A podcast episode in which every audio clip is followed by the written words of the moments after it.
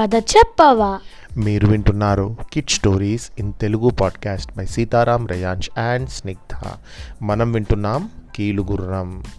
జరిగిన కథ ఏంటంటే లాస్ట్ పాడ్కాస్ట్లో తన ప్రియురాలిని అంటే తను గర్ల్ ఫ్రెండ్ ఉంది కదా ఆ రాణి ఆమెను నగరం వెలుపల ఉద్యానవనంలో దించేసి ఆమె రక్షణలో కీలుగుర్రాన్ని ఉంచి రాజకుమారుడు అక్మార్ తన తండ్రితో మాట్లాడడానికి వెళ్ళి ఉన్న సమయంలో అక్కడికి సిద్ధుడు వచ్చేస్తాడు.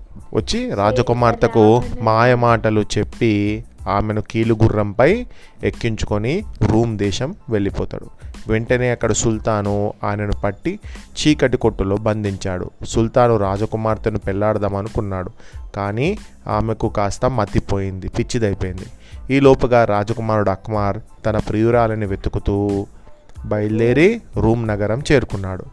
పరదేశీయులను రాజుగారు ప్రశ్నించిన తర్వాతనే వారు నగరంలోకి ప్రవేశించాలి. అది అక్కడ నియమం. అలాంటి నియమం ఉండడం వల్ల అక్మర్ను రాజభటులు ఆ రాత్రి ఖైదులో ఉంచారు. అక్కడ సిద్ధుడికి అక్మర్కు మధ్యలో కొంచెం సంభాషణ జరిగింది డిస్కషన్ జరిగింది. సిద్ధుడని అక్మర్కు తెలుసు కానీ అక్మర్ అని సిద్ధుడికి మాత్రం తెలియదు.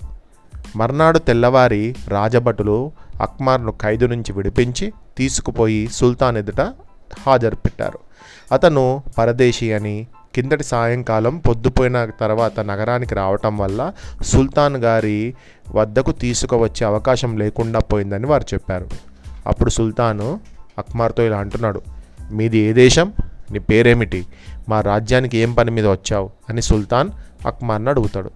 అడగగానే నా పేరు హర్జా. మాది పర్షియా దేశం. నేను మానసిక వ్యాధులు చికిత్స చేస్తూ దేశ సంచారం చేస్తున్నాను. అబద్ధం. చెప్పాడు. ఎందుకంటే వాళ్ళ తన ప్రియురాలు పిచ్చిదైపోయింది కదా. మానసిక వైద్యం అంటే ఆమెకు మెడికేషన్ అవసరం ఇప్పుడు అట్లా అని పేరు చెప్పి నేను ఒక వైద్యుణ్ణి అని చెప్పడం వల్ల రాజుకి ఇప్పుడు ఇంపార్టెంట్ కదా. ఎందుకంటే ఆ రాణికి అంటే ఆమె నా ఆ అమ్మాయికి మంచిగా అయితే ఈ రాజు పెళ్ళి చేసుకుందాం అనుకుంటున్నాడు. మరి వీళ్ళు ఆమె షాక్ అయిపోయింది షాక్లో ఉంది. అసలు ఏం జరుగుతుంది నా లైఫ్లో అని. అట్లా షాక్ తోటి పిచ్చిది అయిపోయింది అన్నట్టు పెద్ద పెద్ద తలపాగాలు చుట్టి పంచాంగాలు చూసి వైద్యం చెప్పే పద్ధతి నాకు సరిపడదు. నేను మంత్రాలు జపించను అని అక్మార్ జవాబు చెప్పాడు. ఈ మాట విని సుల్తాన్ పరమానందం చెంది నీ వంటి వైద్యుడే నాకు ఇప్పుడు అవసరం నాకు చాలా ఇంపార్టెంట్. ఎందుకంటే నువ్వే రావాలి నీలాంటి వాడే కావాలి అంటాడు అన్నట్టు నేను ఒక అందగత్తెను పెళ్ళాడదాం అనుకుంటూ ఉండగా ఆమెను పిశాచాలు ఆవహించి మతి పోగొట్టాయి. ఆ పిల్లకు నువ్వు గనక చికిత్స చేస్తే మామూలు మనిషివి చేస్తే నీకు ఎంత కోరితే అంత డబ్బు ఇస్తాను అంటాడు. అల్లా దయ వల్ల ఏలినవారు చల్లగా ఉండాలి. ఆ అమ్మాయికి మతి ఎలాంటి పరిస్థితుల్లో చెడిపోయిందో కాస్త వివరించి చెబుతారా అని అక్మార్ అడిగాడు. సుల్తాన్ జరిగిన కథ అంతా చెప్పి ఆ ముసలివాన్ని చితక్కొట్టించి చీకటి కొట్టులో వేయించాను అన్నాడు. కొయ్యగుర్రం ఏమైంది అని అక్మార్ అడిగాడు. దాన్ని కూడా నా సేవకులు భద్రంగా కాపాడుతున్నారు అన్నాడు సుల్తాన్. ఆ గుర్రాన్ని ఒకసారి మళ్ళీ చూసి దాని మీటలు సరిగా పనిచేస్తున్నది లేనిది తెలుసుకోవాలని అక్మార్కు కోరిక కలిగింది.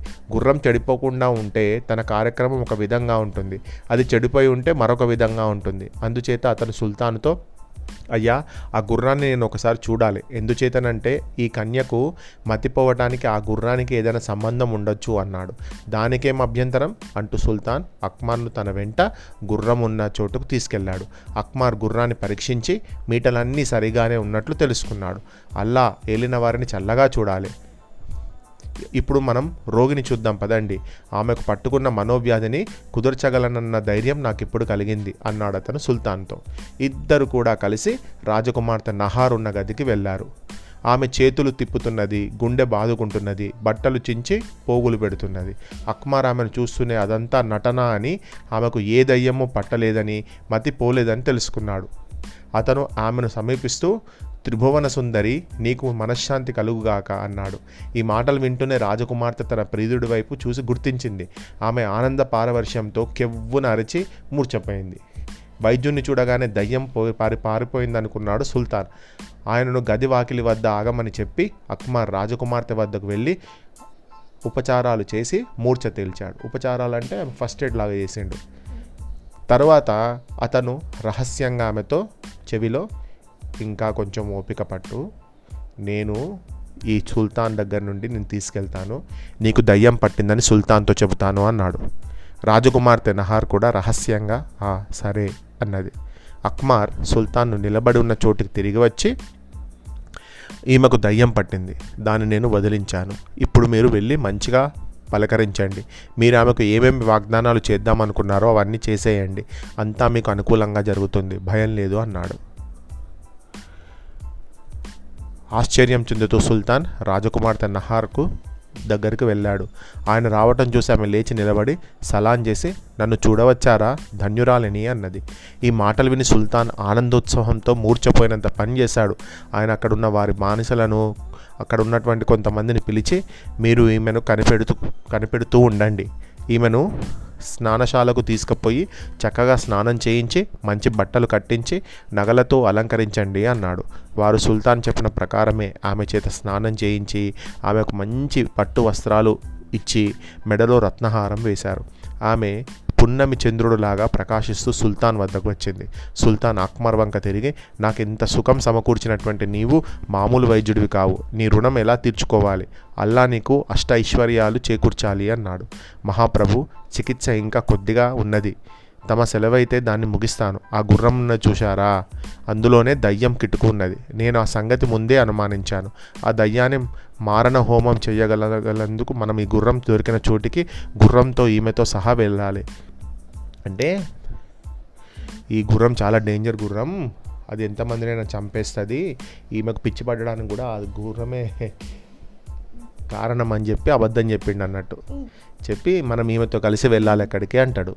ఈ గుర్రంలో ఉన్న దయ్యాన్ని మారణ హోమం చేయని పక్షంలో నెల నెల అది ఈమెను పీడిస్తూనే ఉంటుంది. అంటే దాన్ని ఆ గుర్రాన్ని మనము మంటలలో వేసేయాలి దాన్ని మొత్తం తగలబెట్టేసేయాలి లేకుంటే మాత్రం ఈమెను ఊరికే ఎవ్రీ మంత్ వచ్చి ఈమెను డిస్టర్బ్ చేస్తుంది అని చెప్తాడు.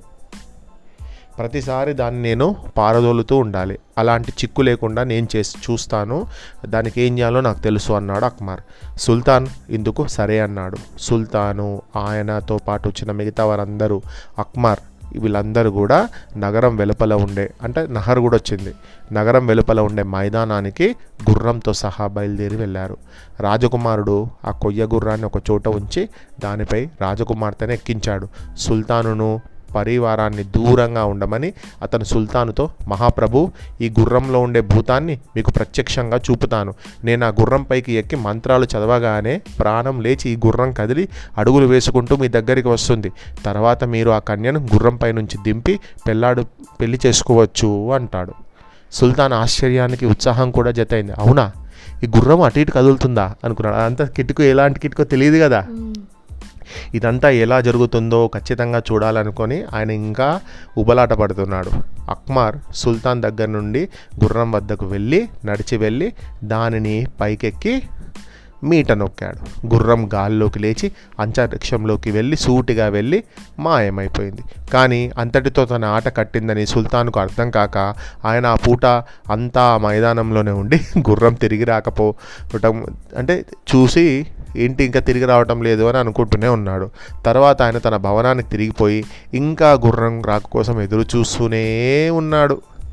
తన ఆశ నిరాశ అని తెలిసిపోయాక ఆయన చీకటి కొట్టులో ఉన్న ముసలి సిద్ధుణ్ణి తన ఎదుటకు రప్పించి ఓరి అధముడా ఆ గుర్రంలో దయ్యం ఉన్న సంగతి ఎందుకు చెప్పలేదు నాకు?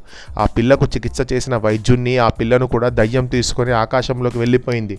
పాపం వాళ్ళు ఏమవుతారో అదిగాక ఆ పిల్లకు నేను బోలెడని నగలు పెట్టాను. అవన్నీ పోయాయి. అందుచేత నీ తల తీయించేస్తాను అన్నాడు. అక్మార్ తీసుకుపోయిన సంగతి అక్మార్ కూడా మంచోడే. అందులో ఉన్న దయ్యమే వీళ్ళిద్దరిని ఎత్తుకపోయింది అనుకుంటాడు. ఆయన చెయ్యి ఊపగానే భటుడు ఒకడు కత్తి ఎత్తి సిద్ధుడి తల తెగవేశాడు. అంతే. ఈ లోపల రాజకుమారుడు అక్మర్ తన ప్రియురాలతో సహా క్షేమంగా తన ఊరు చేరుకున్నాడు. అతను ఈసారి వనంలో విడిది చేసి ప్ర ప్ర ప్రమేయం పెట్టుకోక గుర్రాన్ని నేరుగా తమ భవనంపై గల మిద్దె మీద దించాడు. అతను కిందికి దిగి వెళ్ళేసరికి అతని తల్లిదండ్రులు ముగ్గురు చెల్లెళ్ళు ఎంతో విచారంగా కూర్చొని ఉన్నారు. అతన్ని చూడగానే వారికి ప్రాణాలు లేచి వచ్చినట్టయింది. రాజకుమారుడు అక్మార్కు సనా రాజకుమార్తె నహార్కు వైభవంగా వివాహం జరిగింది. ఊరేగింపులు ఉత్సవాలు విందులు వినోదాలు ఒక నెలపాటు సాగాయి. అక్మార్ జరిగిన కథ యావత్తు ఉత్తరం రాసి ఒక దూత ద్వారా తన మామగారికి అందజేస్తూ ఆయనకు అంతులేని కట్న కట్న కానుకలు కూడా పంపాడన్నట్టు. సాబూర్ చక్రవర్తి కీలుగుర్రాన్ని విరగ్గొట్టించి దాని యంత్రాలన్నిటినీ నాశనం చేయించాడు. అప్పటికి కానీ ఆయన మనస్సు స్థిమితపడలేదు. తన మామగారు తండ్రి పోయిన అనంతరం అక్మార్ రెండు దేశాలకు రాజై సుఖంగా రాజ్యపాలన చేశాడు. ఇది కీలుగుర్రం కథ. అయిపోయింది. బాగుంది కదా? బాగుంది.